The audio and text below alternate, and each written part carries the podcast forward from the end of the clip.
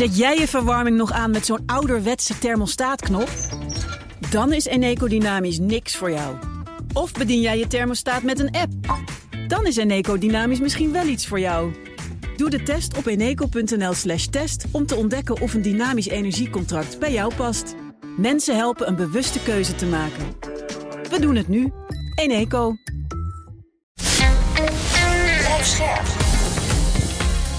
BNR Nieuwsradio. Boekenstein en de Wijk. Hugo Reitsma. Dit is een extra uitzending van Boekenstein en de Wijk in verband met de oorlog in Oekraïne en de crisis met Rusland. Het is donderdag, dag 344 van de invasie. En wij wijden deze uitzending aan een rapport van de Amerikaanse denktank Rand Corporation, getiteld The Long War. Onder die titel kan je hem ook googlen. En wat zij zeggen, eigenlijk denk ik, is dat veel mensen kijken naar de verkeerde dimensie hè, van deze oorlog. Naar territorium, winst of verlies, dus de, de factor plaats. Veel belangrijker, althans voor het Westen, zeggen zij, is de factor tijd. Ja. En eh, eigenlijk zegt het rapport twee dingen. Hè. In de eerste plaats, je moet proberen escalatie te minimaliseren. De kans daarop te, te, te verminderen, waar wij ook heel vaak over praten. Hè. Dus je mhm. moet voorkomen dat Rusland kernwapens gaat inzetten. En de tweede stelling is, je moet een lang conflict zien te vermijden. Nou, tussen die twee bestaat natuurlijk ook spanning. Waarom is het escalatiegevaar zo reëel, hè, zegt het rapport? Daar hebben ze hele frisse argumenten voor. Luister, in 2014 viel Rusland Georgië aan en betaalde daarvoor heel zwaar met sancties. Rusland is gewoon bereid om te escaleren. Hm. 2022 hetzelfde, hele grote sancties, ze doen het gewoon. Hè. Derde argument, de conventionele capaciteit van Rusland neemt af en dus wordt de nucleaire optie meer voor de hand liggend. En het vierde hm. argument, natuurlijk de militaire strategie. Daarin staat die escalation to de-escalate, dus de nuttigheid van de nucleaire inzet. Hm, nou, hm, vervolgens wordt gezegd van we moeten proberen om een lang conflict te vermijden. Waarom wordt het een lang conflict? Omdat zowel Rusland en Oekraïne optimistisch zijn over hun oorlogskansen en pessimistisch zijn over de vredeskansen. En als dat gebeurt, gebeurt in de geschiedenis, dan krijg je dus een hele lange oorlog. Amerikaans belang is dat je deze dynamiek moet veranderen. Je moet uitleggen uh, wat de Amerikaanse plannen zijn voor de toekomstige steun aan Oekraïne. Hoor je dat? Hè? Dus het gaat over het mhm. Amerikaanse belang. Dat wil zeggen dat ze dus niet uh, oneindig uh, Oekraïne gaan lopen steunen. Het wordt gewoon keihard gezegd. Hè? Twee, de bereidheid om de Oekraïnse veiligheid te garanderen in allerlei scenario's. Drie, garanties voor Oekraïnse neutraliteit. En vier, voorwaarden voor de sancties, uh, voor verlichting van de sancties van Rusland, daarvoor voorwaarden te stellen. Dus dat Rand Report probeert dus eigenlijk onderhandelingen te openen. En ja, dit is, en dit is niet zomaar iets. Hè? Eh, nee, nee. Want uh, Rand is een hele grote denktank in Amerika. Er werken volgens mij nog steeds meer dan duizend uh, mensen. Het zal nog wel heel veel groter kunnen zijn. Daarin zit ook weer een kleinere club die houdt zich echt bezig met strategische studies. het is een van de belangrijkste denktanks die er is. direct ook gelinkt aan het State Department en het Pentagon. Ehm, en dus uh, dit zijn wel mensen met veel invloed. Maar ja, mm ze hebben hier, en kijk, dat is echt interessant, een rapport geschreven waarbij ze nadrukkelijk zeggen: dit is het Amerikaanse standpunt. Dit vinden wij Amerikanen. Dat is denk ik cruciaal om dat even uh, te begrijpen. Het Amerikaanse belang. En wat is het Amerikaanse belang hierin? En jongens, het is vrij simpel. De Amerikanen bepalen. Mhm. Eh, niet wij Europeanen, want wij hebben onze krijgsmachten zo uitgekleed dat wij op dit punt heel erg weinig meer uh, kunnen doen. En de Amerikanen zeggen, nou ja, wat, eh, ik herhaal wat Jan heeft gezegd, maar het is echt belangrijk. Er is één punt heel erg cruciaal en dat is de duur van het conflict. Een lange duur is niet in het voordeel uh, van Amerika, dus wij moeten gaan ingrijpen. En waarom is een lange duur een probleem. Nou ja, uh, Jan heeft het ook al genoemd, uh, nucleaire inzet. Hoe langer het duurt, hoe groter die kans uh, het is. maar het leidt ook tot een enorme opwaartse druk van de energie- en voedselprijzen. het leidt tot een vertraging van de economische groei. Gisteren hebben we gesproken over het IMF-rapport. Daar is dat ook in geconstateerd. Um, en hoe langer, je, hoe langer het duurt, hoe groter de kans is dat Rusland gewoon nieuwe veroveringen Ehm, kan, ehm, hm. kan doen.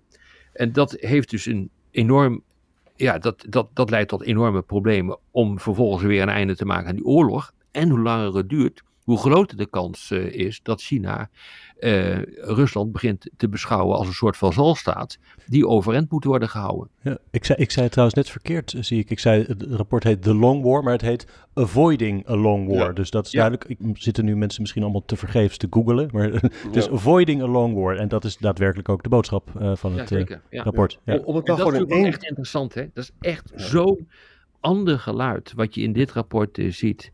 Ja dan de discussies die hier, uh, nou, vooral in Nederland worden gevoerd, die, ja, die, die vooral vanuit de onderbuik worden gevoerd en niet vanuit gewoon de harde belangen die je hebt bij een lange of korte oorlog. Kijk, om het in één zin samen te vatten. Hè. Het Amerikaanse belang is dus niet noodzakelijkerwijs gelijk aan het Oekraïense belang. Hmm. Zelensky wil natuurlijk de Russen er helemaal uitslaan. Dat is niet het Amerikaanse standpunt, om alle argumenten die genoemd zijn. En, en ook als analyticus moet je gewoon de intellectuele eerlijkheid opbrengen om vast te stellen dat het Amerikaanse belang een andere is dan het Oekraïense belang. Zeker, dat maar dat geldt ook voor het Europese belang. Ja, en, ja zeker. En daar worden wij natuurlijk, uh, nou ja, ik, volgens mij ik, keihard aangepakt uh, door, um, door de critici die dus mm -hmm. um, uh, voortdurend roepen van we moeten erop losslaan. En het maakt niet uit, er zijn geen taboes meer. Voor de Amerikanen zijn die taboes er absoluut. dit betekent ook dat er een rem zit op de wapenleveranties aan uh, aan Oekraïne. Dit verklaart ook waarom uh, de Amerikanen voorzichtig zijn met het leveren van die ATACMS, die lange afstandssystemen. En Je wil niet dat het escaleert. En dit, ja. is, dit is zo'n intellectuele onderbouwing hiervan. Dat is echt buitengewoon interessant hoor. Ja, ja. Wat ik interessant vond, is dat het lijkt ook wel soms een beetje die, die hard tegenover elkaar staande posities te verenigen. In dat zij zeggen, wij moeten eigenlijk zowel bij Rusland als bij Oekraïne het optimisme over verder vechten laten afnemen en het pessimisme over vrede doen toenemen. En om Moskou wat pessimistischer te maken over doorvechten, moeten we juist wapenleveranties voor de langere termijn vastleggen. Dat we laten zien, we ja. blijven Oekraïne heel lang steunen. Dat is, dat is de wapenleveranties, dat de gung-ho mensen waar, waar die voor zijn. Aan de andere kant zeggen ze, moeten we een paardje naar onderhandelingen openen. Zodat ja. er ook meer optimisme uh, kan ontstaan voor vrede. En waarin je zelfs bijvoorbeeld Kiev teleurstelt over een NAVO-lidmaatschap. Omdat je toch voor Rusland op iets acceptabels uit moet komen. Dus het, het heeft ergens een beetje van, van beide partijen ja. in die felle discussie iets. Of ze zeggen eigenlijk, je moet het allebei doen. Ja, absoluut. Dat, maar je moet het ook allebei doen. En wat natuurlijk ook interessant is, uh, is dat er wordt gezegd, volgens mij heeft Ariane ook uh, gezegd, uh, die, je moet ook eisen stellen aan het, het afbouwen van de sancties. Hè, wij, wij zijn bezig met het opleggen van de sancties. Maar daar moet ook een, een soort natuurlijk einde aankomen. Het afbouwen van de sancties is ook een prikkel tot goed gedrag. En ja. we weten uit uh, alle sanctieonderzoeken die er zijn geweest, dat, het, dat prikkels vaak uh, beter werken dan straf. He, dus uh, als je bijvoorbeeld iets in het vooruitzicht kan stellen, wat goed is voor Rusland, ja, dan, dan betekent dat dus dat je meer kans van slagen hebt dan wanneer je altijd maar ehm, die sancties verder gaat verzwaren. En we hebben gisteren er ook over gesproken dat die Russische economie ja, helaas helemaal niet zo hard is uh, gepakt als veel mensen dachten. He, er zat enorm hoeveelheid wensdenken achter. Dit betekent ook dat je ongelooflijk goed moet uh, nadenken over wat je nou eigenlijk met Poetin wil. En je kan dus wel continu roepen van gerechtigheid, ben ik helemaal voor. En ik vind ook gewoon dat die man zo snel mogelijk moet verdwijnen. Maar als je hem ook nodig hebt om ergens een handtekening onder te zetten en om te deescaleren, dan is het wel verstandig om te doen wat uh, Sun Tzu 2500 jaar geleden al zei, de grote Chinese denker over militaire zaken. Bouw voor je tegenstander een gouden brug. Mm. Ja. En bied hem een uitkomst. Ja, ik heb één abonnement op het rapport. En dat, ze hebben dus een hele passage aan Oekraïnse neutraliteit. Hè. Dat was een van die opties die in het begin ja. van de oorlog ook speelden. Ik zelf zou denken, we hebben er heel vaak over gesproken. Stel je voor dat Oekraïne niet in slaagt om Rusland helemaal eruit te gooien. Dan, daarom gebruiken we dan altijd het afschuwelijke woord rompstaat. Hè, maar goed. Dan vind ik dus wel dat wij de, de morele plicht hebben, maar ook de deterrence plicht hebben om door te gaan met de wapenleveranties. Dat vindt het rapport ook. Maar dan vind ik neutraliteit ja, als, je, als je dat dus echt serieus neemt, dan zou je ook over NAVO-lidmaatschap kunnen spreken. Als deterrence. Hè? Ja, ik vind dat ook hoor.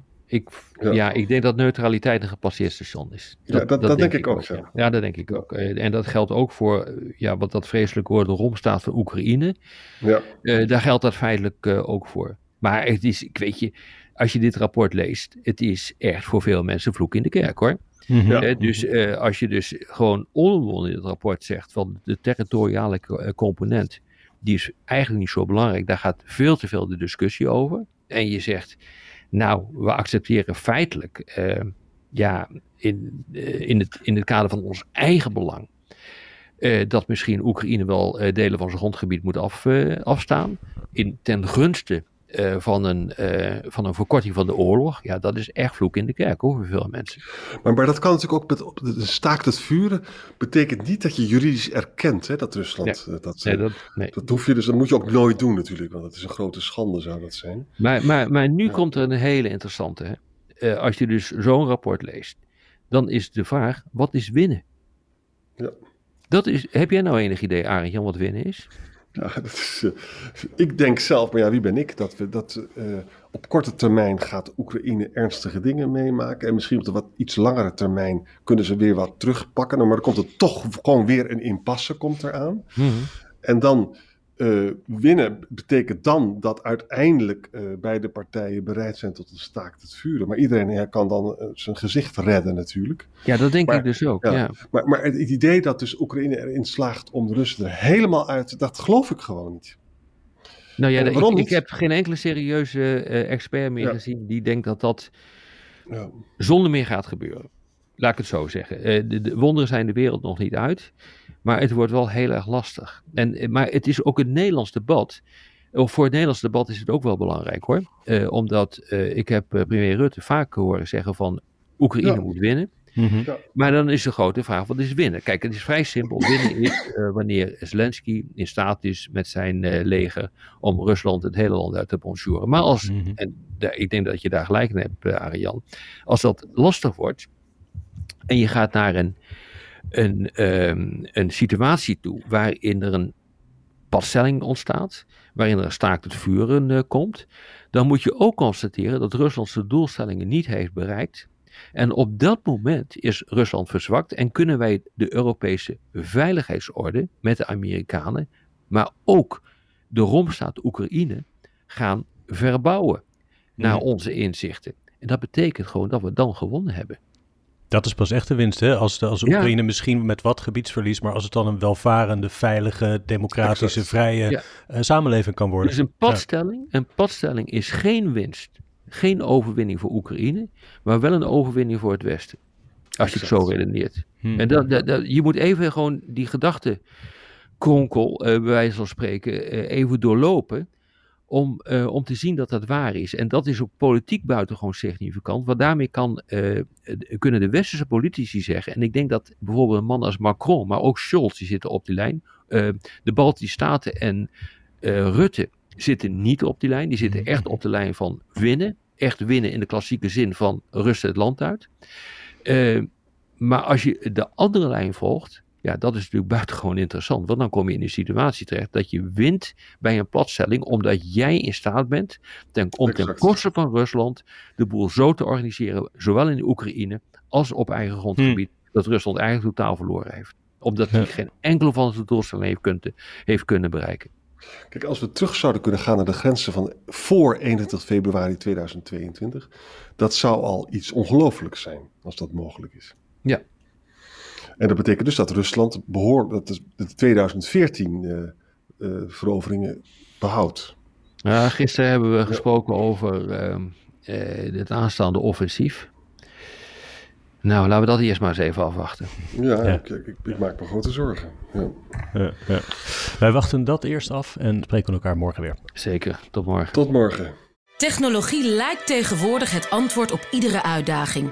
Bij PwC zien we dit anders.